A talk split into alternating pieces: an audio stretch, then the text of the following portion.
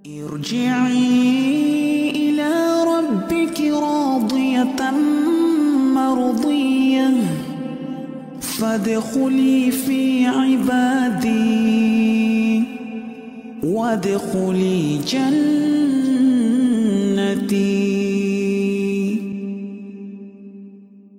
atau judul untukmu yang sedang sakit pada Ustaz Tandu Wahid, tafadhol Ustaz. Nah, Assalamualaikum warahmatullahi wabarakatuh. Assalamualaikum warahmatullahi wabarakatuh Alhamdulillahi rabbil alamin Wassalatu wassalamu ala ashrafil mursalin Nabiyyina wa maulana Muhammadin wa ala alihi wa sahbihi ajma'in Wa ashhadu an la ilaha illallah wahdahu la syarikalah Wa ashhadu anna Muhammadan abduhu wa rasuluh Salawatu rabbi wa salamu alaih Wa ala alihi wa ashabihi wa man sar ala nahjihi wa stanna bisunnatihi ila yaumiddin Alhamdulillah amsayna ala fitratil Islam wa ala kalimatil ikhlas wa ala dini nabiyina Muhammadin sallallahu alaihi wasallam wa ala millati abina Ibrahim hanifan muslima wa ma kana minal musyrikin di kesempatan sore hari ini bersama sahabat ilmu Darmais kita hendak belajar tentang bagaimana sih mengatur suasana batin agar kita bisa selamat ketika kita mendapatkan ujian sakit. Karena seperti yang kita tahu, namanya ujian pasti dialami oleh siapa pun.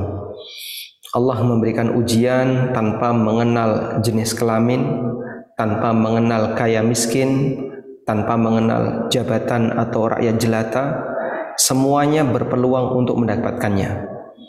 Bahkan itu bagian dari hal yang ditegaskan oleh Allah dalam Al-Quran. وَلَنَبْلُوَنَّكُمْ بِشَيْءٍ مِّنَ الْخَوْفِ وَالْجُوعِ وَنَقْسٍ مِّنَ الْأَمْوَالِ وَالْأَنفُسِ وَالثَّمَرَاتِ وَبَشِّرِ الصَّابِرِينَ Sungguh walanabluwanna Sungguh aku akan berikan ujian kepada kalian.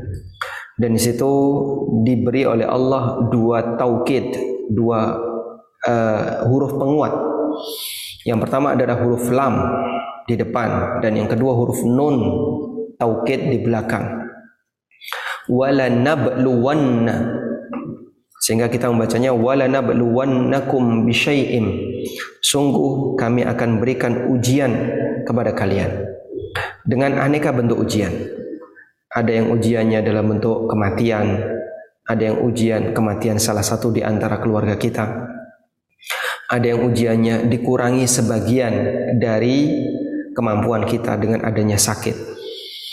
Ada yang ujian dalam bentuk kurangnya harta, ada ujian dari sisi uh, kurangnya bahan makanan dan seterusnya. Aneka bentuk ujian yang diberikan oleh Allah Subhanahu wa taala. Sehingga yang lebih penting untuk kita perhatikan adalah bukan bagaimana menghindari ujian itu.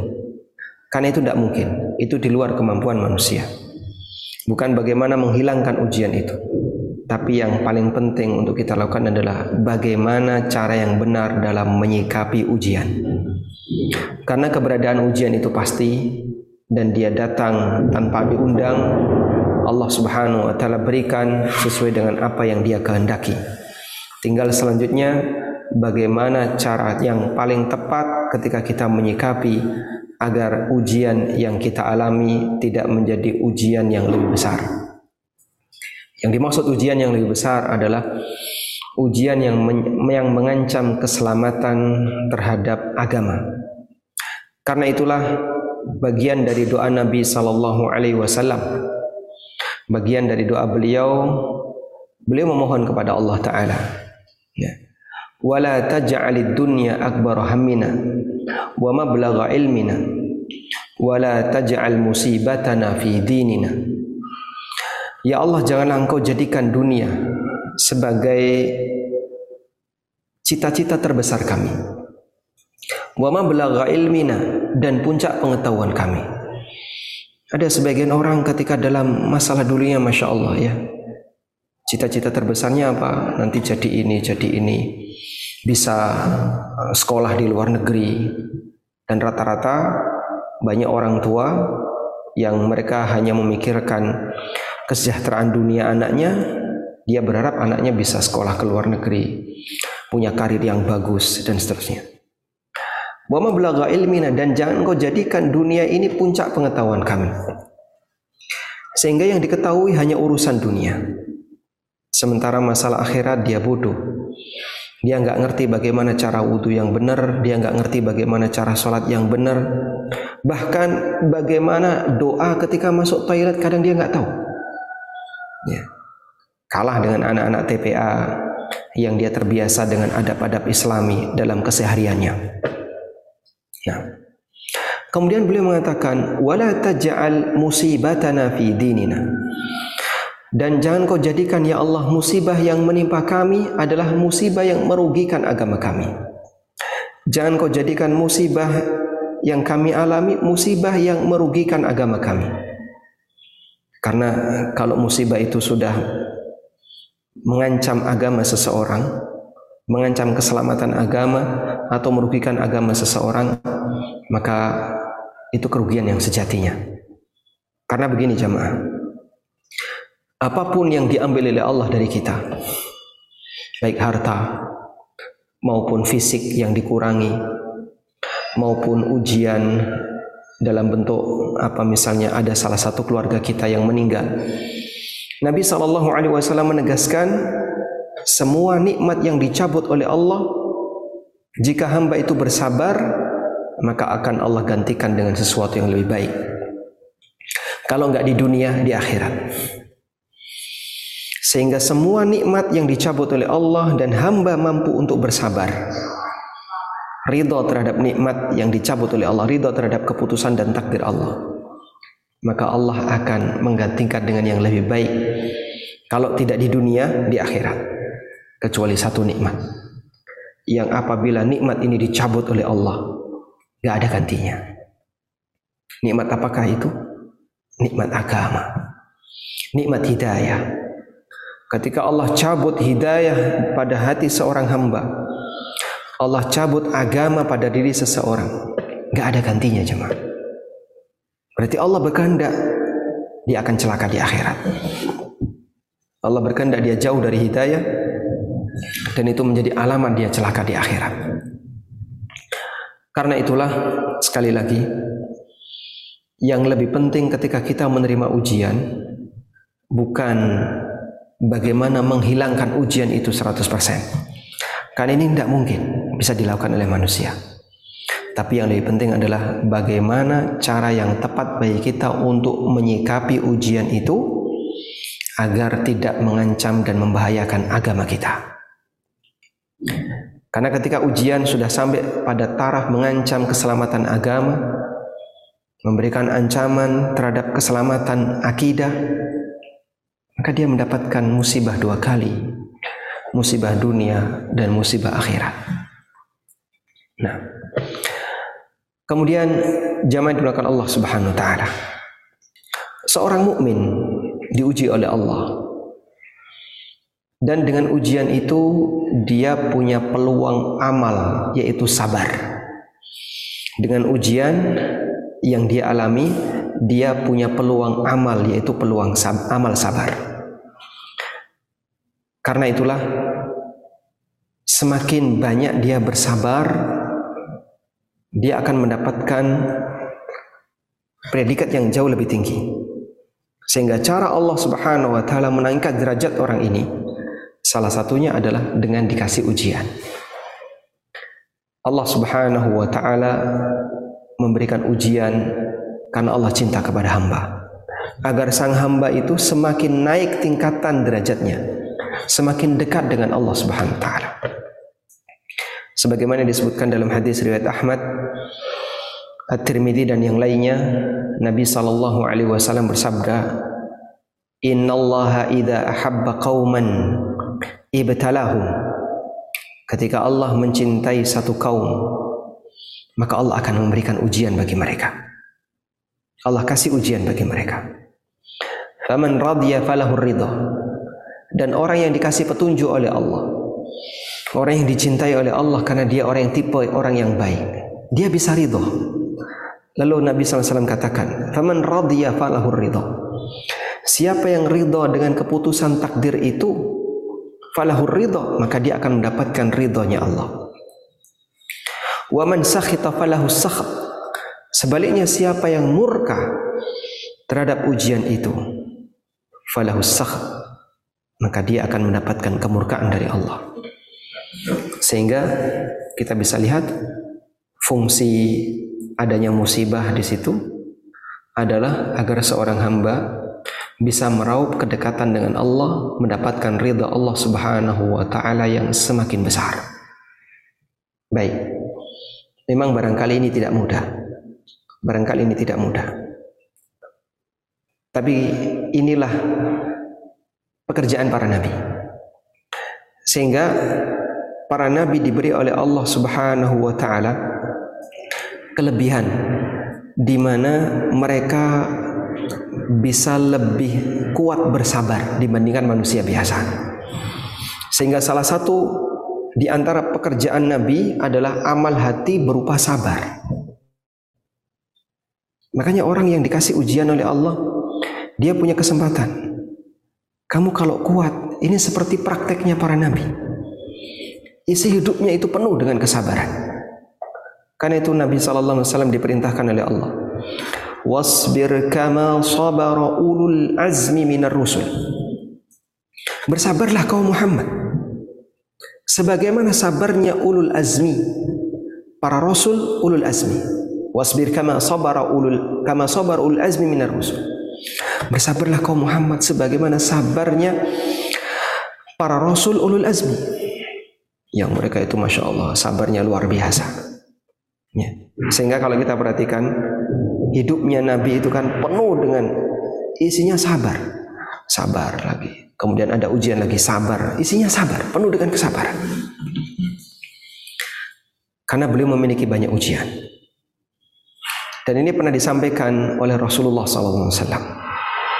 Disebutkan dalam hadis yang diriwayatkan oleh Abu Ya'la Al-Musili dalam musnadnya Al-Baihaqi dalam Sunan Al-Kubra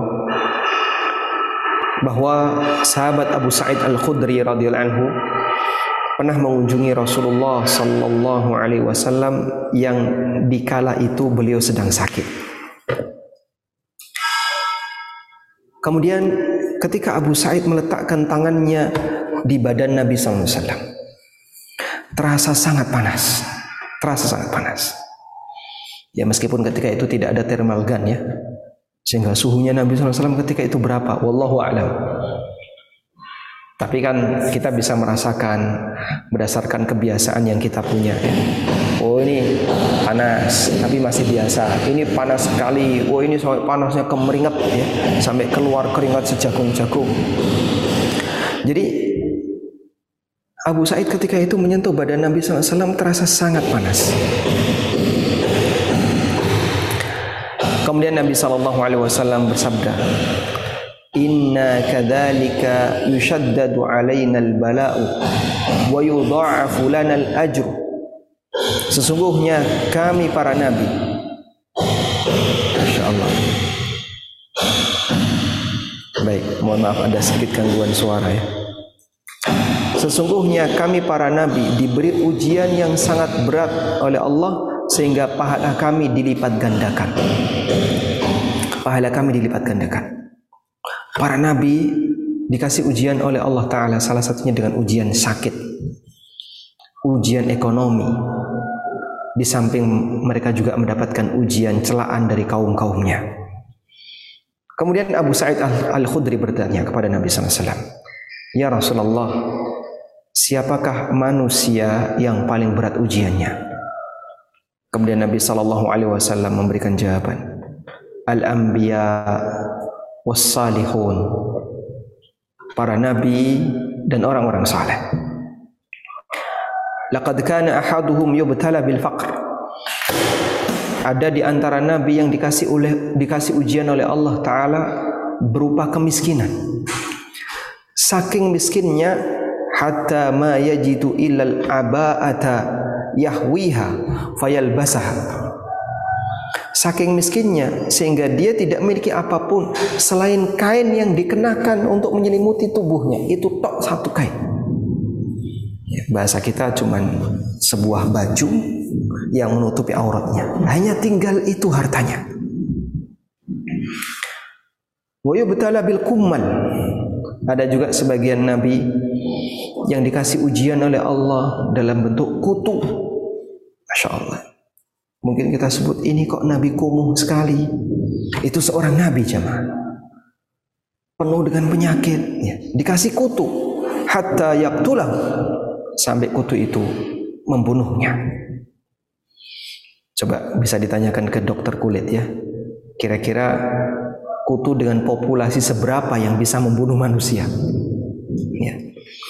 Kalau obat kan ada dosis letal ya kalau dia diminum pada dosis sekian bikin orang uh, mati. Kira-kira populasi kutu berapa yang ada di rambut seorang hamba sampai bisa membunuhnya? Ya, itu berarti ketika disisirkan rontok semua, Pak. Tapi kenapa kok sampai bisa membunuhnya? Allah takdirkan dia dikasih ujian seperti itu. Sampai kutu itu membunuhnya. Padahal kutu dengan virus tidak bisa kita bandingkan secara ukuran. Yang satu kelihatan dengan indera manusia, yang satu tidak bisa dilihat oleh indera manusia. Tapi rata-rata penyakit dalam badan seperti yang kita tahu bakteri sebabnya atau virus atau karena kerusakan organ ya dan seterusnya atau karena jamur. Ini kutu binatang yang ditaruh oleh Allah di rambut Nabi ini. Saking banyaknya sampai kutu itu membunuhnya. Wala ahaduhum kana ashadda farahan. Dan sungguh di antara nabi itu sangat berbahagia bil balai ketika mereka mendapatkan ujian. Sungguh di antara nabi itu ada orang yang sangat berbahagia dengan adanya ujian. Minkum bil ata melebihi kebahagiaan kalian ketika bapak ibu dikasih hadiah. Anda kalau mendapatkan hadiah, masya Allah, pas lagi putus dikasih hadiah, oh senang sekali, senang sekali. Tapi, tapi seperti itulah seorang nabi. Dia lebih bahagia ketika mendapatkan ujian. Kenapa? Karena dengan itu dia merasa lebih dekat dengan Allah Taala. Kalau tidak sedang mengalami ujian, mungkin saya jauh dari Allah. Mungkin saya lupa untuk selalu mengingat Allah. Tapi di saat kita ujian, kita nggak bisa tidur malam hari sambil zikir. Subhanallah, Alhamdulillah. La ilaha illallah, la ilaha illallah. Kesempatan waktu COVID kemarin ya. ya. Yang saya juga sempat uh, mengalaminya dalam masa kurang lebih dua pekan. Ya. Nggak bisa tidur. Tengah malam mau ditidurkan biasanya bisa ngorok gitu kan, bisa tidur. Sekarang tidak bisa. Kapan lagi kita punya kesempatan berzikir di tengah malam? Yang itu mungkin tidak akan kita lakukan kalau kita sehat. Mungkin fisik terasa lemas, mau diajak sholat berat ya, hanya bisa duduk. Dan kadang duduk terasa pusing, bisanya berbaring, tapi mata nggak bisa merem. Ya, dan hati selalu sadar, nggak bisa diajak tidur. Ya, sehingga di posisi deep sleep ya. Kita tidur lelapnya kurang. Kalaupun tidur lelap itu pun pakai bantuan obat. Rata-rata tidur tapi gampang kaget. Dikit-dikit kaget. Dikit-dikit kaget. Nah, barangkali seperti itu mirip Nabi SAW ketika tidur matanya merem. Tapi hatinya nyala. Hati beliau bangun. Beliau mengatakan, "Tanamu aini wala qalbi." Mataku tertidur, tapi hatiku tidak. Bisa jadi kita mengalami suasana seperti itu dalam kondisi tertentu. Anda seperti terasa merem, pengen bisa merem. Cuman pikiran belum tenang, ya, pikiran belum ikut tidur. Sehingga kita tidak mengalami deep sleep, tidak mengalami tidur lelap. Di saat itulah Anda bisa gunakan untuk berzikir. Mata merem tapi sambil mengucapkan subhanallah, subhanallah. Terasa berat mau bangun gak bisa tahajud, gak bisa sholat. Tapi Anda bisa berzikir di kegelapan malam di saat yang lain tidur. Subhanallah, Allahu Akbar, la ilaha illallah. Kapan lagi kita punya kesempatan berzikir di tengah malam? Pak banyak Pak itu Pak. Ada kan yang ada ini acara mujahadahan itu sampai jam 2 Pak. Nah, tapi kan harus pakai acara besar. Dan itu harus ngundang ngundang kiai ya misalnya. Ini zikir sendirian. Dan salah satu di antara hamba yang mendapatkan janji naungan dari Allah sebagaimana dalam hadis riwayat Bukhari Muslim. Sab'atun yudhilluhumullahu fi dhillihi yawma la dhilla illa dhilluh. Tujuh manusia yang mereka dinaungi oleh Allah di hari kiamat kelak di mana tidak ada naungan kecuali naungan Allah. Salah satunya adalah warajulun yadhkurullaha khalian fafadat aina. Ada orang yang berzikir kepada Allah dalam suasana kesendirian. Gak ada satupun manusia yang melihatnya, yang lain tidur. Sementara Anda nggak bisa tidur di posisi sakit. Lalu Anda berzikir kepada Allah. Bisa karena sambil merenungi dosa. Atau misalnya kita berzikir dengan melihat banyak keagungan Allah. Banyak nikmat yang Allah berikan kepada saya selama bertahun-tahun. Tapi baru kali ini saya sakit seperti ini. Lalu saya nggak bisa tidur. Kemudian kita menangis. Kenapa dulu tidak memanfaatkannya untuk kebaikan maksimal? Atau kita menangis karena kita banyak merasa banyak dosa. Kemudian kita mohon kepada Allah. Gunakan kesempatan itu jemaah. Terasa berat, tapi bagi orang yang hatinya menyala, yang sadar ini kesempatan. Kapan lagi kita bisa merenungkan hal yang menjadi banyak kekurangan kita di saat kita sakit. Di saat kita berada di tengah malam nggak bisa tidur. Lalu kita membaca doa yang pernah dibaca oleh Nabi Yunus alaihi salatu wasalam. La ilaha illa anta subhanaka inni kuntu minadh dhalimin. La ilaha illa anta subhanaka inni kuntu minadh dhalimin. La ilaha illa anta subhanaka inni kuntu minadh dhalimin. La ilaha illa anta. Tidak ada yang Tuhan yang berat disembah kecuali Engkau ya Allah. Sehingga kita tetap berada di komitmen awal sekalipun kita dalam kondisi sakit. Aku tidak akan mengalihkan ibadahku kepada selain Engkau ya Allah. Aku tetap ridha Engkau sebagai Tuhanku. Aku tetap menjaga komitmen untuk beribadah hanya kepadamu.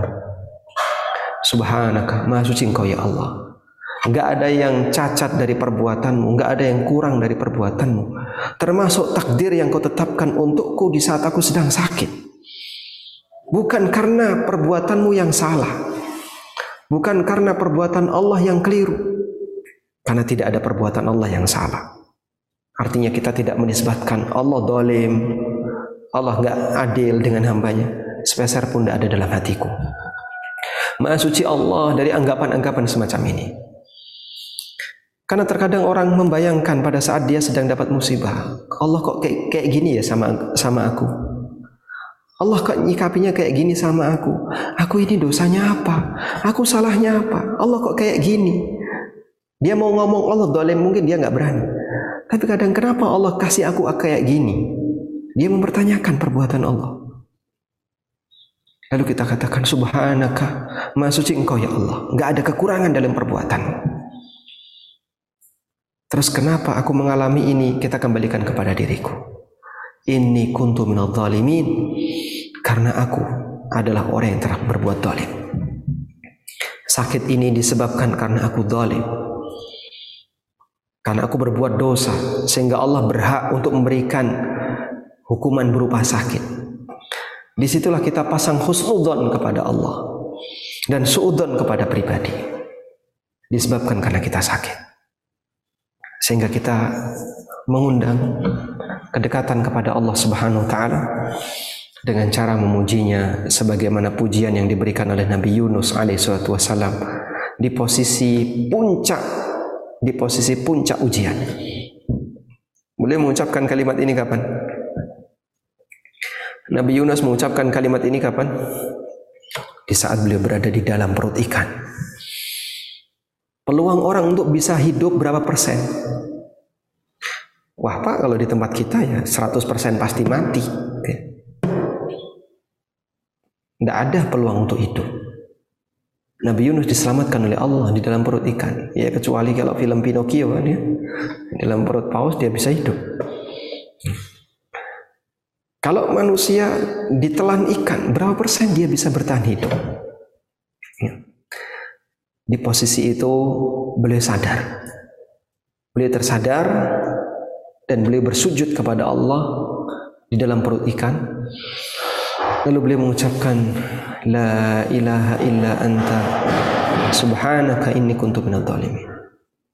Dan itu kata Allah taala di kegelapan ya, ya kegelapan perut ikan tentu saja. Di samping adalah kegelapan dari lautan. La ilaha illa anta Allah Subhanahu wa taala berfirman Fanada fi dhulumati wa dhannuni idh dhahaba mughadiban. Ini ada di surat Al-Anbiya ayat 87. Wa dhannuni idh dhahaba mughadiban fa dhanna an lan naqdir alayhi. Dan Nabi Dhunnun, Nabi Yunus ketika beliau meninggalkan kaumpungnya dalam kondisi marah dia merasa kalau Allah tidak akan memberikan teguran baginya. Fanada fi dhulumat lalu dia berdoa dalam suasana kegelapan, kegelapan penuh dengan kegelapan. Kegelapan perut ikan ditambah kegelapan lautan dan ditambah kegelapan mungkin di waktu malam. La ilaha illa anta subhanaka inni kuntu minadh dhalimin. Baik. Saya yakin barangkali Bapak Ibu juga punya pengalaman yang sama ya. Nggak bisa tidur, yang lain sudah pada tidur, kita terkapar di atas ranjang, mau manggil siapa takut ganggu, namun kita nggak bisa tidur, mau bangun terasa capek, terasa lelah, nggak kuat, lemes, kadang pusing, tapi kita hanya bisa melek, merem, melek, merem, ketap, ketop gitu ya. Lalu kita berdoa kepada Allah, La ilaha illa anta subhanaka inni kuntu minadh dhalimin. Tayyib. Di sinilah jamaah yang Allah Ta'ala. Kenapa tadi kita sampaikan bahwasanya amal para nabi itu mereka gonta-ganti dari sabar satu ke sabar dua, sabar tiga. Isinya cuma sabar. Kalau kita perhatikan. Betul mereka punya nikmat dan mereka pandai bersyukur. Tapi kalau kita lihat dominan yang terjadi adalah sabar. Makanya banyak perintah untuk Nabi SAW agar beliau bersabar. Wasbir kama sabara ulul azmi minar rusul. Allah Subhanahu wa taala juga berfirman, "Wasbir nafsaka ma'al ladzina yad'una rabbahum." Kata wasbir Allah sebutkan di 1 2 3 4 5 ayat. Wasbir wa ma sabruka illa billah. Wattabi ma yuha ilaika wasbir wa Allah wa rasulahu wa la tanaza'u wasbir. Nah, ada banyak sekali kata wasbir yang Allah Subhanahu wa taala sebutkan dalam Al-Qur'an. Allah berfirman di surat Al-Anfal ayat 46, "Wa Allah wa rasulahu wa la tanaza'u fatafshalu wa tadhhabu rihukum wasbiru innallaha ma'as sabirin." Khusus untuk Nabi sallallahu alaihi wasallam di surat Yunus ayat 109. Wattabi ma yuha ilaika wasbir hatta yahkum Allah. Ikutilah apa yang diwahyukan kepadamu dan bersabarlah sampai Allah menetapkan kemenangan untukmu. Allah juga berfirman di surat Hud untuk Nabi sallallahu alaihi wasallam ayat 115 wasbir fa innallaha la yudhi'u ajral muhsinin. Allah berfirman di surat An-Nahl ayat 127 wasbir wa ma sabruka illa billah. Bersabarlah. Sabarmu akan disimpan oleh Allah taala. Tidak ada sabar yang kau lakukan kecuali Allah yang akan berikan balasan. Allah juga berfirman di surat Al-Kahfi ayat 28, "Wasbir nafsaka ma'al ladzina yad'una rabbahum bil ghadati wal 'ashyi yuriduna wajha." Ya. Bersabarlah, sabarkan dirimu untuk selalu bertahan bersama orang-orang yang berdoa kepada Allah semata. Allah juga berfirman di surat Luqman Wa'mur aqimis salata wa'mur bil ma'ruf wanha 'anil munkar wasbir 'ala ma asabak Tegakkan salat lakukan amar ma'ruf nahi mungkar dan bersabarlah terhadap musibah yang menimpamu. Wasbir ala ma yaqulun ada di surat Muzammil ayat 10. Bersabarlah wahai Muhammad terhadap celaan yang mereka katakan. Kemudian Nabi SAW juga perintahkan kepada beliau di surat At-Tur ayat 48. Wasbir li hukmi rabbik. Bersabarlah untuk selalu komitmen dengan aturan Rabbmu. Dan masih banyak yang lain. Ya. Masih banyak yang lain di mana Allah Subhanahu wa taala perintahkan beliau untuk bersabar. Jadi memang betul jika sabar adalah amalan utama para nabi. Baik. Selanjutnya jamaah dimuliakan Allah Subhanahu wa taala. Dengan bersabar seorang hamba dinaikkan derajatnya oleh Allah. Dia akan semakin dekat dengan Allah Subhanahu wa taala.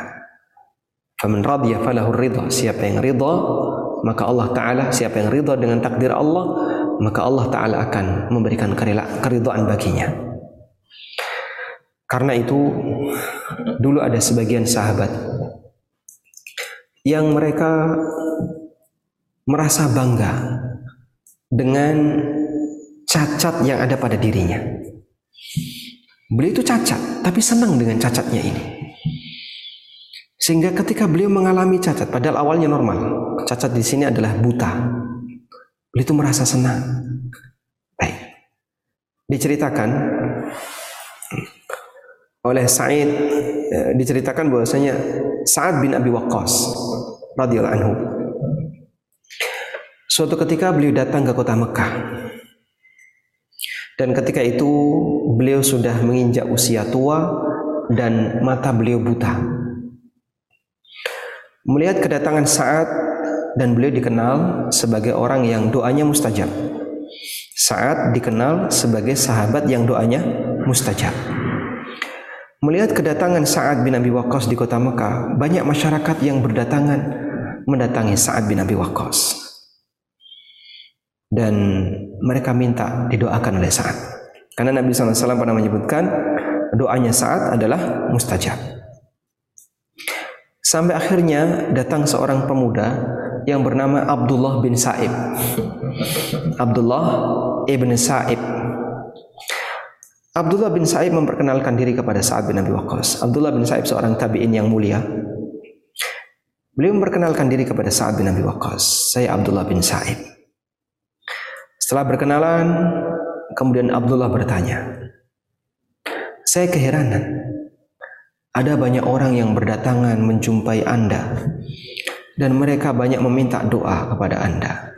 Doa untuk kepentingan satu, kepentingan dua, untuk urusan satu, urusan dua. Dan Anda mendoakan banyak orang untuk kebaikan mereka sesuai dengan apa yang mereka harapkan. Tapi kenapa Anda sendiri tidak berdoa agar Allah mengembalikan penglihatan Anda sehingga Anda bisa melihat? Masya Allah. Mendengar ucapan pemuda ini saat bin Abi Waqqas tersenyum.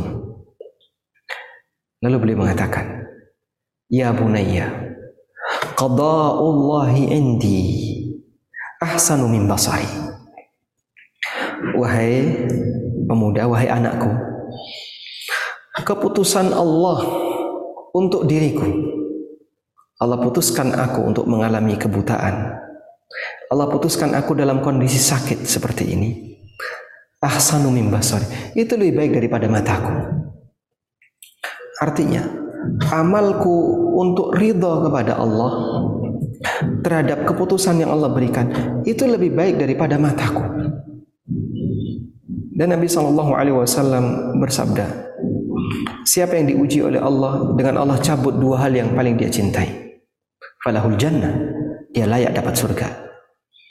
Dan yang dimaksud Nabi SAW dua hal yang beliau cintai adalah mata. Ya, yang beliau maksud adalah mata. Tayyib. Beliau bangga ketika beliau dalam kondisi buta. Tidak masalah.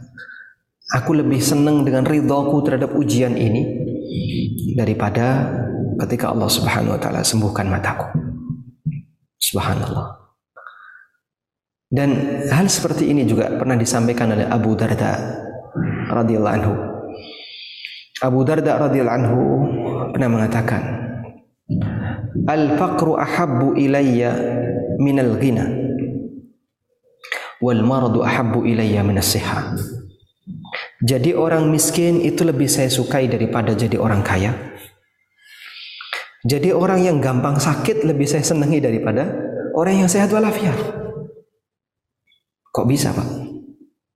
Dia merasa lebih senang ketika dapat musibah karena bisa bersabar. Masya Allah. Daripada ketika dikasih nikmat oleh Allah yang belum tentu bisa bersyukur. Kadang kan ada orang yang bisa lebih menikmati amal ibadah A daripada amal ibadah B. Nah, beliau ini bisa lebih nikmat ketika merasakan ibadah sabar. Terasa dekat dengan Allah. Ya. Terasa nikmat ketika bermunajat dengan Allah. Meskipun bisa jadi batin ini berontak. Saya kenapa kok mengalami seperti ini? Tapi ditahan oleh nuraninya. Dan dia berusaha untuk menyadari. Ridho kepada takdir Allah nilainya besar. Ada pahala yang luar biasa. Yang kita tidak tahu dan selalu seorang hamba itu akan diuji oleh Allah. Hamba mukmin akan terus diuji oleh Allah. Hatta kharaja minad dunya wala. Sampai ketika dia keluar dari dunia ini sudah tidak ada lagi dosa yang melekat pada dirinya. Masya Allah. Karena ujian bagi mukmin adalah penghapus dosanya. Baik. Karena itulah Allah Subhanahu wa taala meyakinkan hal ini dalam Al-Qur'an. Ketika Allah memberikan pujian, Allah memberikan uh, apa? tasliyah, hiburan ya kepada orang-orang mukmin yang kalah pada saat perang Uhud. Kita coba bacakan ayatnya. In takunu ta'lamuna fa innahum ya'lamuna kama ta'lamun. Allah berfirman di surat An-Nisa ayat 104 In takunu ta'lamuna fa innahum ya'lamuna kama ta'lamun. Wa tarjuna min Allah ma la yarjun. Wa kana Allahu aliman hakima Kalau kalian mengalami sakit kata Allah Fa innahum ya'lamuna kama ta'lamun. Orang kafir itu juga mengalami sakit sebagaimana kalian sakit. Jadi kan sama-sama sakit. Ya. Kalian sakit, orang kafir juga sakit. Tapi kalian punya satu kelebihan. Apa kelebihannya? Wa tarjuna minallahi ma la yarjun. Kalian punya harapan di sisi Allah ma la yarjun yang harapan itu tidak dimiliki oleh orang kafir. Jadi kalau orang kafir sakit, apa yang bisa mereka harapkan? Mau menggugurkan dosanya? Tak bisa. Menaikkan derajat di sisi Allah? Apalagi. Menghapus kesyirikannya? Tak bisa. Kekufuran dan kesyirikan yang dia lakukan abadi dosanya. Lalu apa harapan yang bisa dia dapatkan? Tidak ada. Tapi mukmin berbeda. In takunu ta'lamun. Kalau kalian mengalami sakit. Fa innahum ya'lamuna kama ta'lamun. Yang lain orang yang sakit juga banyak. Mereka juga sakit. Si A sakit si B sakit. Orang kafir sakit. Tapi kalian punya kelebihan. Wa tarjuna minallahi ma la yarjun. Kalian punya harapan di sisi Allah. Yang harapan itu tidak mereka miliki. Apa harapan yang bisa kita berikan ketika sakit sabar Allah akan gantikan dengan yang lebih baik. Kalau enggak di dunia, di akhirat. Sehingga dengan itu harapan sang hamba terwujud. Dia ingin agar dosanya diampuni. Sambil sakit, dia merasa semoga ada yang rontok dari dosaku. Semoga dulu mungkin saya pernah mendolimi orang lain. Semoga tergantikan dengan ini. Semoga dulu saya pernah melakukan maksiat. Semoga terhilang, semoga terhapuskan dengan sakitku ini. Dan begitu seterusnya. Nah, itulah bentuk bagaimana seorang hamba selalu bersabar kepada Allah Subhanahu wa taala. Harapannya ada pada bagaimana agar dia selalu berusaha untuk mendulang ridho Allah Ta'ala. Nah, ada satu pernyataan yang disampaikan oleh Ibnu Qayyim rahimahullah taala. Beliau menyebutkan bahwa ketika orang itu melakukan sabar ketika orang itu melakukan sabar maka sang hamba kehilangan nikmat tersebut.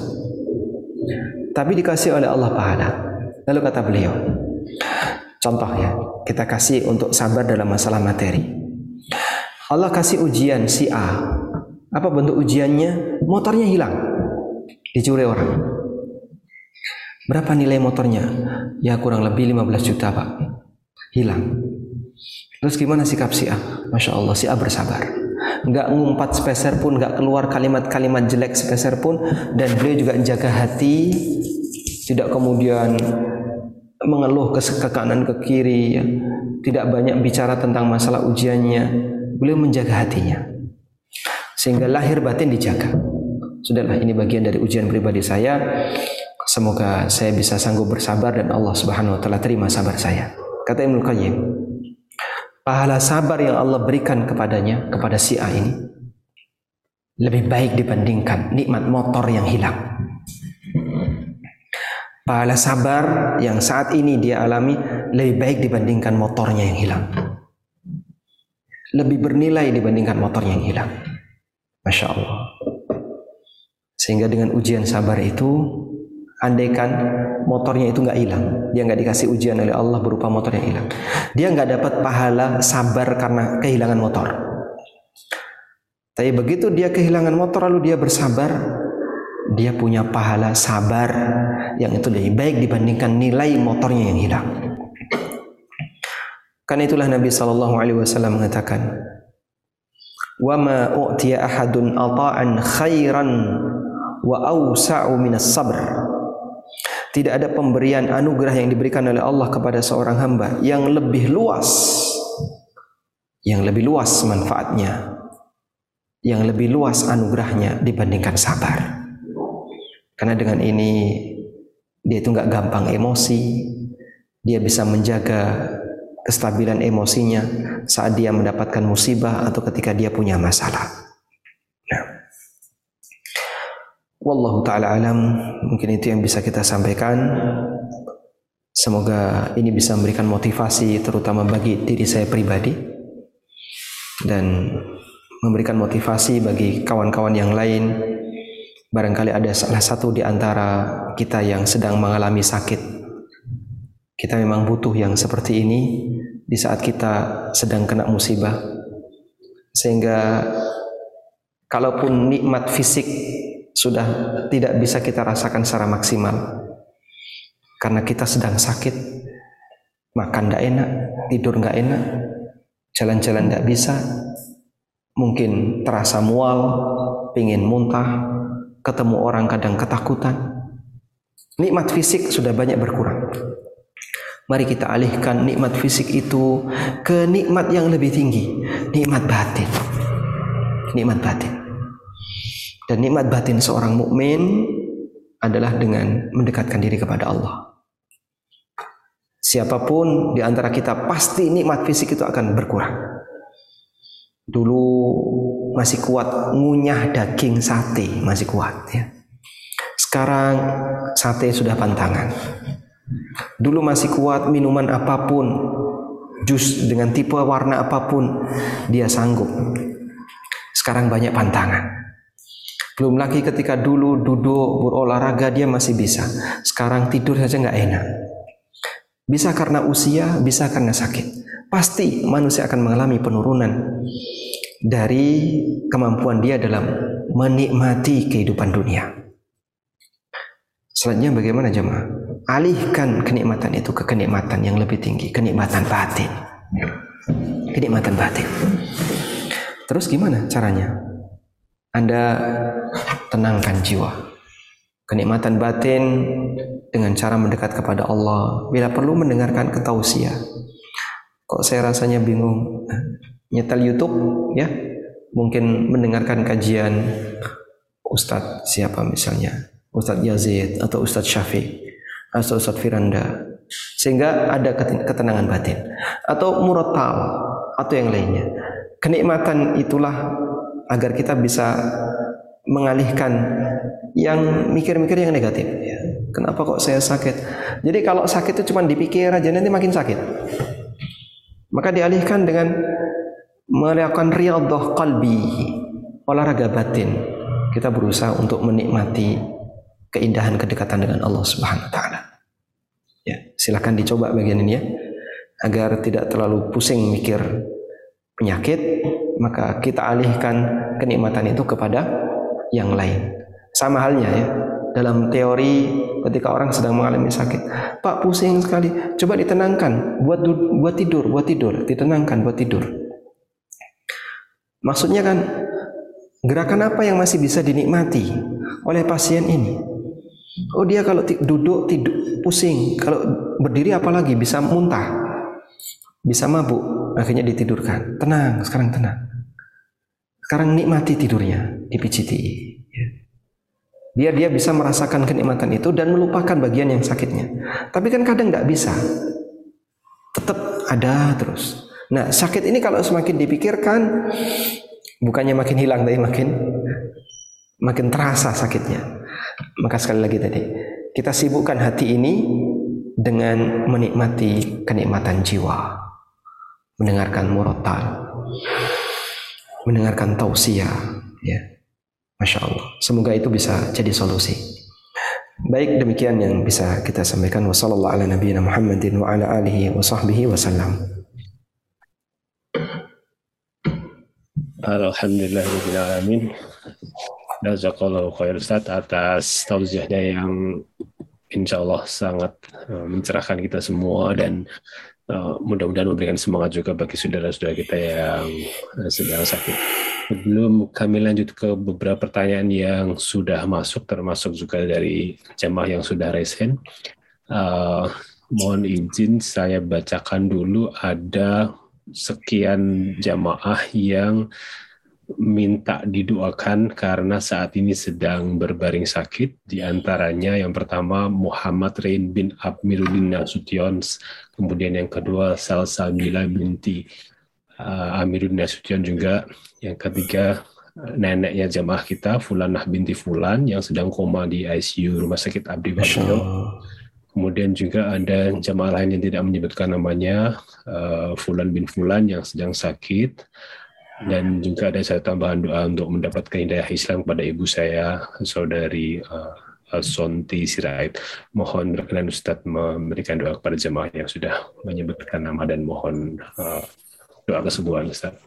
Jazakallah. Barakallahu.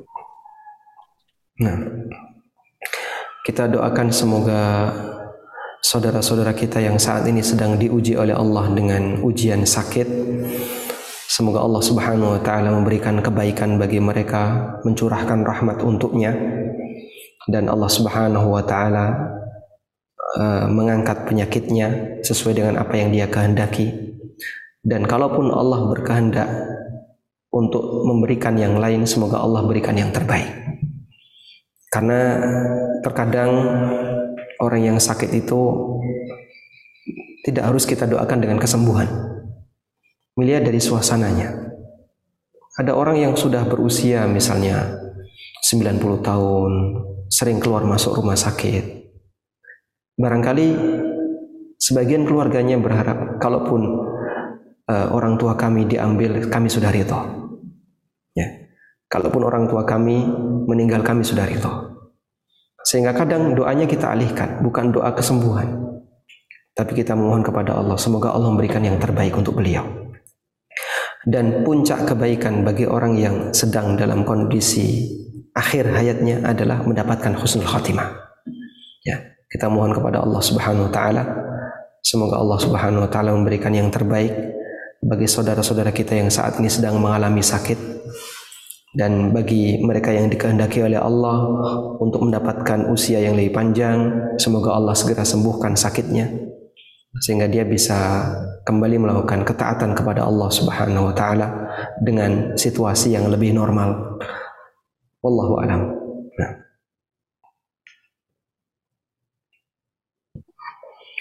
Baik. Amin Allahumma amin. Jazakallah Ustaz atas doanya. Barakallahu fikum. Baik selanjutnya uh, untuk kesempatan selanjutnya saya berikan dulu pertanyaan uh, untuk saudara kita yang sudah raise hand. Kalau nanti secara bergantian saya akan bacakan pertanyaannya di kolom chat. Silakan kesempatan pertanyaan pertama saya, saya berikan kesempatan kepada ukti kita Aisyah. Silakan di unmute. Ya, terima kasih. Assalamualaikum warahmatullahi wabarakatuh. Waalaikumsalam warahmatullahi wabarakatuh. Eh, semoga Ustadz dan tim penyelenggara senantiasa dirahmati Allah Subhanahu wa taala. Amin wa Uh, laka bimithlin. izin bertanya Ustadz, eh, mungkin eh, kalau kebanyakan tadi menanyakan tentang eh, sakit fisik, eh, kalau saya mungkin agak ini lebih sakit ke sakit hati Ustadz gitu. Eh, saya tuh eh, sering sekali difitnah Ustadz. Eh, akhir-akhir ini juga ada yang memfitnah. Eh, cuman selama ini saya saya lebih banyak eh, diam dan sabar saja Ustadz. Maksudnya ya sudahlah, mungkin eh, apa namanya itu ujian buat saya. Tapi yang sekali ini yang terakhir ini yang memfitnah ini saya itu sebenarnya sudah maafkan Ustadz. Eh, sudahlah biar biarlah beberapa kali beberapa kali. Cuman eh, semakin saya diam, saya maafkan gitu, kayak nambah lagi fitnah fitnahannya gitu Ustadz, ditambah lagi. Terus jadinya jadi kayak di hati ini kayak ada rasa, loh ini orang kenapa ya gitu kok. Aku diem, aku kan nggak kenal orang ini juga, terus dia tahu aku kayak gitu-gitu tuh dari mana. Jadi jadi ada kayak ada rasa dendam gitu Ustadz. Jadi yang awalnya sudah memaafkan, walaupun dia tidak minta maaf, saya juga tidak kenal. Jadi kayak pengen bales gitu Ustadz. Gitu. Jadi tapi masih saya tahan Ustadz. Maksud saya tapi nanti muncul lagi Ustadz, ih pengen gitu. Kenapa sih ini orang gitu? Salah aku apa gitu. Jadi saya ingin saya tanyakan gimana caranya untuk saya tetap sabar, stay seperti ini, untuk tetap istiqomah untuk eh, tidak lagi berpikir untuk membalas gitu Ustadz. Itu aja mungkin Ustadz. Jazakallah khair wa barakallahu fiik. Assalamualaikum warahmatullahi wabarakatuh. Waalaikumsalam warahmatullahi wabarakatuh. Masya Allah. Jadi ini mungkin eh, tema kajiannya kita tambahkan ya. Untukmu yang sedang sakit hati, gitu ya. ini kan tema kajian untukmu yang sedang sakit fisik ya. Tayyip. Memang ujian itu beragam ya. Ada ujian fisik, ada ujian batin. Dan para nabi ulul azmi itu lebih dominan di ujian batin. Ujian sakit hati. Kenapa? Karena berhadapan dengan orang-orang Bani Israel, orang-orang kafir, Yahudi Nasrani yang selalu bikin masalah dalam kehidupan dan menghalangi dakwah Nabi. Seperti kita tahu ya, Nabi yang mengalami penyakit fisik paling parah siapa beliau? Nabi Ayub misalnya. Seperti yang kita tahu ya, Nabi Ayub. Masya Allah ya. Ujiannya ujian materi. Semua hartanya habis. Keluarganya semuanya meninggal selain satu istrinya, yang lain meninggalkan beliau. Kemudian beliau mengalami sakit yang sangat parah. Dalam waktu yang cukup lama, tahunan, sekitar tujuh tahun. Namun yang jadi pertanyaan, kenapa Nabi Ayub tidak dimasukkan dalam Nabi Ulul Azmi? Nabi Ulul Azmi ada lima. Nuh, Ibrahim, Musa, Isa, Muhammad alaihi wassalatu wassalam. Kok tidak ada Ayub? Nama Ayub mana? Padahal beliau kan sering dijadikan sebagai lambang sabar. Sabarnya Ayub. Ya. Wa ayyuba idnada rabbahu anni masani durru wa anta arhamur rahimin. Ayub ketika beliau memanggil Allah berdoa kepada Allah, ya Allah, ini masani durru, saya sedang mengalami sakit yang parah ya Allah. Wa anta arhamur rahimin dan engkau zat yang sangat pengasih. Baik, seperti yang kita tahu ujian yang Allah berikan kepada Ayub. Tapi kenapa Ayub tidak masuk dalam daftar ulul azmi? Para ulama menjelaskan karena sabarnya Ayub dengan sabarnya ulul azmi itu beda. Sabarnya Ayub itu sabar karena ujian materi, ujian fisik. Sedangkan sabarnya ulul azmi itu sabar karena dakwah. Ya. Sehingga Nabi Nuh alaihissalam yang berdakwah kepada kaumnya selama 950 tahun. Kemudian Nabi Ibrahim betapa sabarnya beliau sering disakiti oleh kaumnya. Hal yang sama juga Nabi Musa dialami oleh beliau. Sabar ketika menghadapi Firaun dan bala tentaranya. Sabar pula ketika menghadapi Bani Israel yang nakal. Bani Israel yang terkenal nakal. Demikian pula Nabi Isa, bahkan sampai mau dibunuh oleh kaumnya, termasuk juga Nabi kita Muhammad SAW. Meskipun beliau juga mengalami ujian fisik, ya, beliau sakit, beliau pernah jatuh dari kuda, beliau pernah terkena panah ya, tombak yang nyasar di apa di pelipis beliau. Tapi sabar karena ujian, celaan, hinaan itu lebih dominan untuk Nabi Ulul Azmi. Baik. Makanya yang tadi saya sebutkan amalnya para nabi itu dominan sabar. Karena dakwah mereka itu penuh dengan kesabaran. Di samping mereka juga dikasih ujian oleh Allah. Ujian fisik, ujian materi dan seterusnya. Nah, terus bagaimana caranya agar kita bisa uh, lebih ringan ketika menghadapi musibah seperti ini? Jadi musibahnya datang dari makhluk yang berakal. Pertama yang ingin kami sampaikan ya, bahwa kita ini kan punya banyak pekerjaan. Kita punya banyak kesibukan. Kalau hari-hari kita hanya sibuk mikir orang yang punya masalah dengan kita, gerakan kita jadi nggak maksimal. Kita jadi nggak produktif. Sehingga kalau Anda hanya sibuk memikirkan orang yang memfitnah Anda, mencela Anda, mungkin Anda jadinya tidak lebih produktif terlalu banyak mikir dia. Yang kedua, sebagai pelipur lara ya, Anda yakini bahwa di posisi apa pun Anda itu beruntung. Anda memaafkan, Anda memaafkan, Anda beruntung. Karena Nabi SAW mengatakan, "Wa ma zadal abdu wa ma zadal abdu bi afwin illa izzah." Ketika seorang hamba itu suka memaafkan, itu tidak menambah status dirinya kecuali semakin kecuali semakin bermartabat dia. Wa mazadal afu bil abdi illa. Sikap pemaaf yang dilakukan oleh seorang hamba itu akan semakin membuat dia makin mulia. Jadi ngalah dengan kalah itu kan beda ya.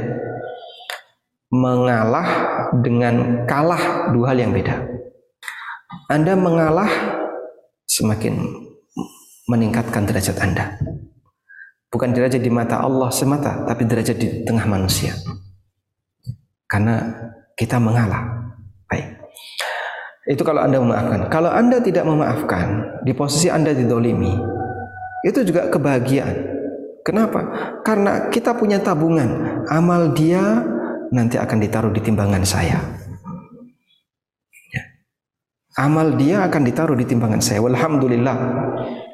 Kita punya kesempatan untuk menambah amal timbangan disebabkan karena kezaliman orang. Dan kalaupun tapi Pak dia itu nggak punya amal misalnya ya, atau dia itu orang yang malas belajar, malas bela ibadah misalnya, malas sholat, malas puasa. Ya berharap semoga dosa saya nanti bisa saya alihkan ke timbangan dia. Jadi kalau nggak amal kita bertambah, dosa kita berkurang. Itulah sisi keuntungan ketika kita didolimi oleh orang lain. Memang terasa berat. Sehingga ada dua pilihan. Anda memaafkan, semakin mempertinggi derajat Anda. Anda dapat pahala dan derajat Anda semakin mulia. Anda tidak memaafkan, nanti akan digantikan oleh Allah Ta'ala dengan timbangan amal. Amal dia yang ditaruh kita atau dosa kita yang kita taruh pada timbangan dia. Wallahu a'lam. Jazakallah khair. Uh, mudah-mudahan uh, jemaah yang bertanya cukup mendapatkan jawaban yang jelas. Kemudian juga ada beberapa pertanyaan yang sudah terjawab dengan penjelasan dari Ustaz tentang secara umum bagaimana menyikapi dan mendap ketika mendapatkan ujian yang berat termasuk sakit dan ujian-ujian berat yang lainnya. karena pertanyaannya cukup banyak, saya akan coba bacakan yang uh, sesuai dengan tema kita pada kali hari ini. Selanjutnya saya ingin bertanya, Bismillah izin bertanya Ustadz. Pak Ustadz, bagaimana hukumnya orang yang minta pengobatan rukyah syariah karena uh, merasa dirinya terganggu oleh gangguan jin, setan, atau sihir, dan sudah berusaha dengan rukyah mandiri tapi masih ada gangguan tersebut. Jadi apakah boleh kita minta bantuan di rukyah di perukyah syariah? Mohon petunjuknya Ustaz. Barakallahu fiik. Waalaikumsalam Dulu ada beberapa sahabat yang melakukan itu kepada Nabi Shallallahu Alaihi Wasallam. Beliau datang kepada Nabi Sallallahu Alaihi Wasallam dan menyampaikan kalau beliau itu kena penyakit berupa kesurupan, ya, kadang kambuh, kadang tidak, dan kalau kambuh itu sampai telanjang. Akhirnya setelah tiba di tempat Nabi SAW diceritakan sakitnya, Nabi SAW ngasih pilihan. Kalau kamu mau, aku bisa doakan kamu dan kamu sembuh. Dan kalau kamu mau, aku tidak akan doakan kamu, kamu bersabar terhadap kondisi sakitmu ini, dan nanti kamu akan dapat surga. Dikasih pilihan oleh Nabi SAW. Saya doakan kamu sembuh, atau saya nggak doakan sehingga kamu bersabar sampai akhirnya Allah kasih kesembuhan kepada kamu dan nanti kamu akan dapat surga. Bagaimana sahabat mulia ini? Beliau seorang wanita. Beliau memilih yang kedua. Idan asbir ya Rasulullah. Kalau begitu saya sabar. Saya bersabar ya Rasulullah. Nah, kemudian Nabi Wasallam tidak mendoakan, tidak merukyah wanita ini. Tapi beliau minta, ya Rasulullah, tapi saya minta satu hal. Doakan agar ketika aku kumat, ya, ketika saya sedang dalam kondisi kesurupan kan kadang muncul, kadang tidak. Ketika saya dalam kondisi kumat kesurupannya, saya tidak telanjang. Dan bagian itu yang didoakan oleh Nabi Shallallahu Alaihi Wasallam. Lalu wanita ini ya tetap penyakitnya sama melekat pada dirinya. Kadang kambuh, kadang hilang, kadang kambuh, kadang hilang. Karena sumber penyakit itu kan banyak ya. Ada yang kelihatan dan ada yang enggak kelihatan. Yang kelihatan seperti kutu dan seterusnya, jamur. Ya, yang enggak kelihatan tapi kelihatan pakai mikroskop. Ya, kayak virus, bakteri. Masuk yang mana ini ya? Masuk yang kelihatan ya saya. Yang enggak kelihatan seperti jin. Itu juga sumber penyakit bagi manusia. Dan sahabat wanita ini kena jin, tapi beliau bersabar. Sampai akhirnya Allah Subhanahu wa taala memberikan kesembuhan bagi beliau dan nampaknya sampai mati beliau itu dalam kondisi kesurupan. Jadi maksud saya begini ya. Terkadang ketika kita bersabar, kayaknya ada gangguan pada diri saya. Tapi saya lebih dominan normal daripada kena gangguan. Anda mungkin biarkan saja, sudahlah nggak usah terlalu dipikirkan jin mendolimi saya, berarti Anda punya kesempatan untuk nuntut balas kepada jin ini di akhirat. Anda punya kesempatan untuk nuntut balas kepada jin ini di akhirat. Ada salah satu teman yang beliau karyawan Yufit. Ya.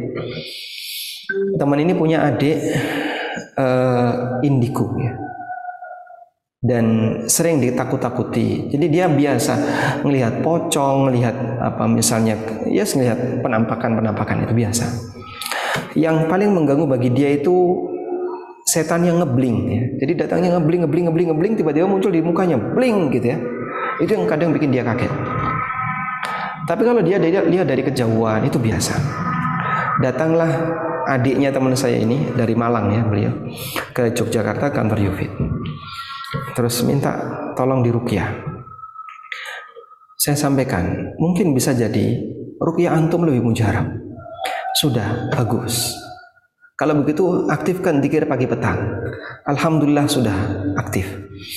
Dia sudah ikut belajar agama, sudah mengenal sunnah-sunnah Nabi Sallallahu Alaihi Wasallam, mengenal tauhid. Walhamdulillah itu kelebihan yang luar biasa.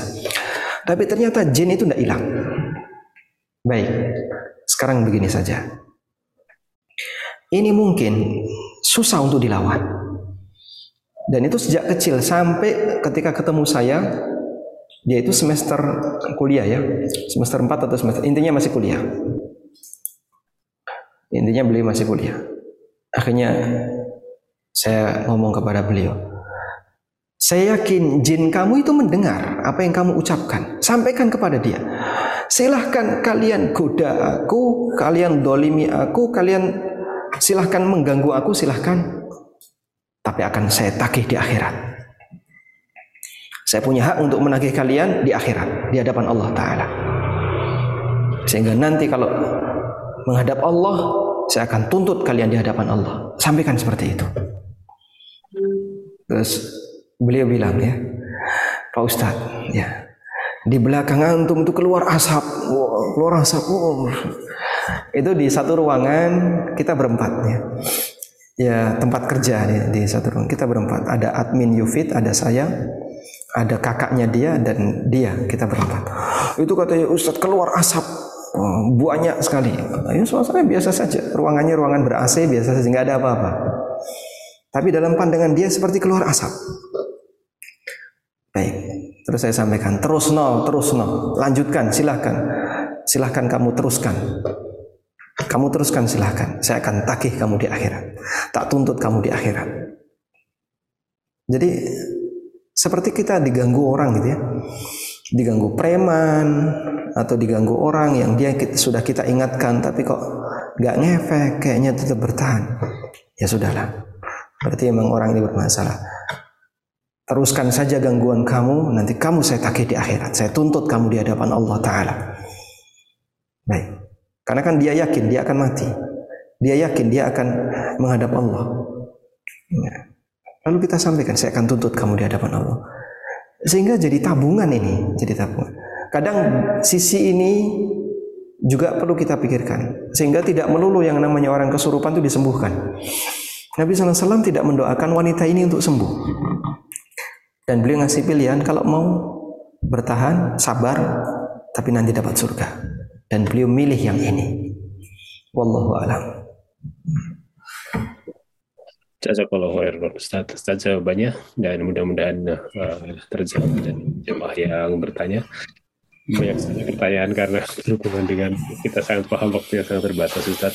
Uh, berhubungan dengan bagaimana menyikapi kesabaran dan apa yang harus dilakukan ketika mendapat ujian sakit ini.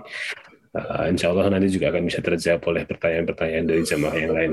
Pertanyaan selanjutnya uh, kami berikan kesempatan kembali kepada yang raise hand, mohon singkat dan sesuai tema diusahakan kepada saudara akhir kita, saudari Ahmad Haris, silakan di unmute. Alhamdulillah. Assalamualaikum warahmatullahi wabarakatuh Ustaz. Waalaikumsalam warahmatullahi wabarakatuh. Terima kasih Ustaz sudah memberikan kesempatan. Uh, saya akan bertanya bagaimana kita agar selalu istiqomah dalam berhijrah dan selalu bersabar atas ujian uh, seperti segala fitnah yang ujian kemaksiatan atau semacam segala fitnah yang muncul di HP kita Ustadz. Bagaimana kita agar selalu terhindar dari kemaksiatan tersebut? Syukron. Wassalamualaikum warahmatullahi wabarakatuh. Waalaikumsalam warahmatullahi wabarakatuh. Masya Allah ya anda bertanya tentang kunci semua ke kesuksesan dalam beragama. Masya Allah. Baik, uh, meskipun ini tidak sesuai tema, namun secara umum nasihat yang diberikan oleh para ulama salaf kepada sesama ulama. Setiap kali ulama memberikan nasihat kepada sama ulama, beliau selalu menekankan perbaikan hati dan bagian yang tersembunyi beliau atau mereka memberikan nasihat ya. Man ahsana sariratahu ahsanallahu ala niyatahu. Man aslaha sariratahu aslahallahu lahu ala niyatahu. Barang siapa yang memperbaiki bagian yang rahasia dari dirinya bagian yang rahasia dari kita bisa bentuknya hati kita Bagian yang rahasia dari diri kita bisa bentuknya niat kita. Bisa juga bentuknya perbuatan yang kita lakukan di saat nggak ada orang yang melihat kita. Man aslaha sariratahu, siapa yang memperbaiki ketika dia dalam kondisi rahasia nggak ada orang lain yang tahu. Aslahallahu aslahallahu ala niyata. Maka Allah akan memperbaiki lahiriahnya Mengupayakan itu bagaimana caranya? Yang bisa kita lakukan adalah pertama menuntut ilmu jangan sampai putus. Selalu kajian meskipun kadang terasa bosan. Ah, sudah pernah dibahas. Sudah pernah saya sudah pernah ngerti tentang ini, sudah pernah dengar tentang itu. Mungkin kita kadang muncul perasaan demikian. Yang kedua, jangan lupa untuk suhbatus salihin. Mepet terus ya, nempel terus dengan orang-orang saleh. Artinya cari komunitas yang baik. Semoga dengan dua kunci ini mencukupi bagi kita untuk selalu istiqomah dalam kebaikan. Wallahu a'lam. Ustaz. Eh, Ada pertanyaan juga ini terkait dengan uh, jemaah kita sedang sakit. Bismillah, Afan izin bertanya Ustaz. Uh, Ana sudah hampir 10 bulan ini sakit. Dengan mendengar dari Ustadz, hati, an, hati Ana tambah tenang. Ada pertanyaan yang mau Ana tanyakan. Bagaimana bolehkah kita sholat isya di kodok? Karena terkadang habis maghrib itu mata sudah ngantuk sangat, apalagi karena mengkonsumsi obat. Jazakallah. Wa jazakumullah khairan. Nah, uh, kodok salat itu hanya berlaku bagi dua orang. Satu, orang yang ketiduran. Dua, yang lupa. Nabi sallallahu alaihi wasallam pernah mengatakan, "Man nama an salatin aw nasiyaha falyusalliha hina dzakaraha." Siapa yang ketiduran sehingga nggak nggak dapat waktu salat atau dia lupa, maka hendaknya dia salat saat dia sadar. Ya, sehingga hanya berlaku bagi orang yang mengalami situasi ketiduran atau dalam kondisi lupa. Baik. Nah, dua hal ini kan dua-duanya tidak sengaja. Dua-duanya tidak sengaja. Terus sekarang kalau saya sedang sakit, habis maghrib ngantuk banget. Padahal masih nunggu isya satu jam lagi. Terus gimana ini? Baik, saya sarankan di jamak. Saya sarankan di jamak. Jadi bukan di kodok. Bukan Anda secara sengaja ya sudahlah tak tidur saja nanti bablas setelah subuh tak bangun nanti kodok sholat isya setelah sholat setelah waktu, masuk waktu subuh. Tidak boleh. Itu sengaja meninggalkan sholat jadinya. Praktek seperti ini jadinya sengaja meninggalkan sholat. Nah, yang benar gimana? Kalau Anda sakit, kemudian karena pengaruh minum obat, sehingga tidak bisa menjaga sholat tepat waktu maghrib, habis maghrib ingin istirahat, langsung bablas sampai subuh misalnya. Anda bisa jamak, bukan kodok ya, jamak. Sehingga selesai maghrib, jamak dengan isya. Tapi Pak Ustadz, oh saya tidak safar kok. Nah, betul sekali, Anda tidak safar. Tapi jamak bukan syarat harus safar. Bukan syarat untuk jamak harus safar. Bedakan antara jamak dengan kosor. Kalau jamak tidak harus safar, kalau kosor harus safar. Sehingga Anda sholat isya tetap empat rakaat, nggak kosor. Namun digabung dengan maghrib, selesai tiga rakaat, langsung sholat empat rakaat. Setelah itu silakan istirahat. Dan jamak boleh dilakukan ketika seorang hamba itu butuh Nabi Shallallahu Alaihi Wasallam pernah menjamak salat antara isya eh, maghrib dengan isya, duhur dengan asar. Kata Ibnu Abbas radhiyallahu anhu, min ghairi khaufin wala matar. Itu dilakukan di Madinah bukan karena lagi hujan, bukan karena ada situasi genting. Ketika Ibnu Abbas ditanya, kenapa Nabi Sallallahu Alaihi Wasallam melakukan jamak seperti itu? Beliau katakan, Allah yuharrija ummata. Karena beliau tidak ingin bikin repot masyarakat ketika itu. Situasinya apa? Wallahu alam. Yang jelas ada sesuatu yang bikin repot kalau sholat itu dikerjakan tepat waktu. Mungkin ada wabah atau apa kita tidak tahu. Ibnu Abbas nggak cerita. Baik, sehingga solusinya jamak bukan kodok ya. Karena anda kalau ngantuk lalu sebentar lagi isya kok sengaja tidur tidur sebelum isya makruh. Tidur sebelum sholat isya makruh. Dan kalaupun tidak berpesan kepada keluarganya, tolong nanti kalau jam 9 saya dibangunkan ya, saya tak tidur sekarang. Saya mau sholat isya nanti jam 9, jam 10. Kalau nggak pesan seperti itu, dia biarkan tidur lelap, nanti sholat isya-nya setelah subuh, maka ini terhitung sengaja meninggalkan sholat isya. Harus dijaga sampai dia bisa bangun. Baik, sehingga solusinya kalau nggak ada yang membangunkan atau dia ingin istirahat lama, solusinya isyaknya diajukan dengan cara jamaah. Wallahu a'lam. Baik, cukup saya kira. Sebentar lagi mau maghrib di Jogja ya. Baik, uh, jazakallahu khair Ustaz atas uh, jawabannya dan eh, mohon maaf kepada jamaah sekalian yang sudah menyampaikan pertanyaannya dan juga yang raisen yang belum mendapatkan kesempatan untuk bertanya kepada uh, Ustadz Amir Baik secara langsung karena keterbatasan waktu dan menjelang sholat maghrib. Dan kita sudah sampai di penghujung kajian kita pada sore hari ini. Kami ingatkan kembali jamaah sekalian yang ingin merenjah apa yang kita uh, pelajari dengan Ustadz Aminul Bait sore hari ini. Insya Allah kita bisa saksikan kembali di YouTube dan uh, Spotify Sahabat Ilmu Dermais. Uh, dengan berharap itu dari Allah Subhanahu wa taala dan sekali lagi berdoa kepada saudara-saudara kita yang sedang sakit. Mudah-mudahan Allah segera angkat penyakitnya dan diberikan kesembuhan dan seperti yang Ustaz sampaikan tadi diberikan yang terbaik atas ridha Allah Subhanahu wa taala. Keluarga juga diberikan kesabaran dan ketaatan dalam iman. Sampai di penghujung acara, kami selaku moderator mohon maaf apabila ada kekurangan kajian kita pada sore hari ini dengan doa kafaratul majelis. Subhanakallahumma. Subhanakallahumma bihamdika asyhadu an la ilaha wa atubu ilaik. Wabillahi taufiq wal hidayah. Assalamualaikum warahmatullahi wabarakatuh. Waalaikumsalam warahmatullahi wabarakatuh. Jazakallah khairan. Jazakallah khairan baik. Izin untuk lift dari meeting.